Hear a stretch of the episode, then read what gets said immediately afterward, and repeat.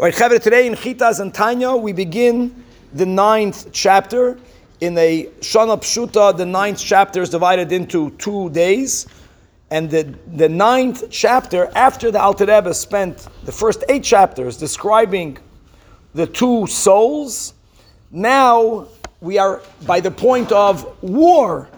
In other words, now that we describe the two souls, so there is an inevitable conflict or an inner struggle that is taking place over the person, as we'll describe, from both of the souls, as the Alter Rebbe later will give the example of two kings that are fighting to conquer the same city, and they are not willing to compromise. Each king wants to be the sole boss, the sole king over the entire city.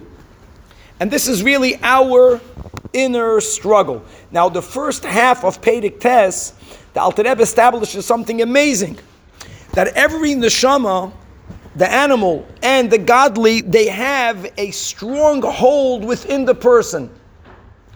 The stronghold means that they start out at a certain point. That is their stronghold. And from there, they try to conquer the rest. The stronghold of the animal soul is the blood or the left side of the heart. And even though the Alter Rebbe explained that the animal soul is comprised, zel u'mazed, has seichel and Midois, intellectual koyches and emotional koyches, but ikroi is emotions. And there's a unique type of passion that the animal soul has that is greater in passion than the feelings and the passions of the godly soul. So the animal soul's stronghold is in the left side of the heart.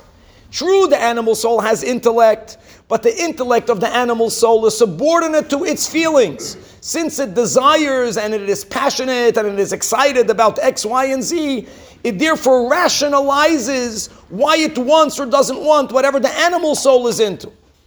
The godly soul's stronghold is in the mind and in the right side of the heart, which the main point of connection of the godly soul with us is in the mind. The godly soul also has moichin and midas. In the godly soul, the, the feelings are subordinate to the mind. The feelings of the godly soul are more refined. Are more refined. They're more edel.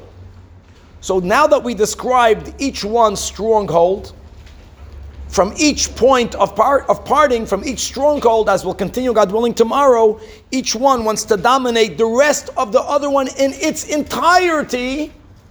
And as we'll head into, the goal of the godly soul is not to expel the animal soul, but the goal of the godly soul is to transform the feelings of the animal soul, as we will, God willing, continue tomorrow.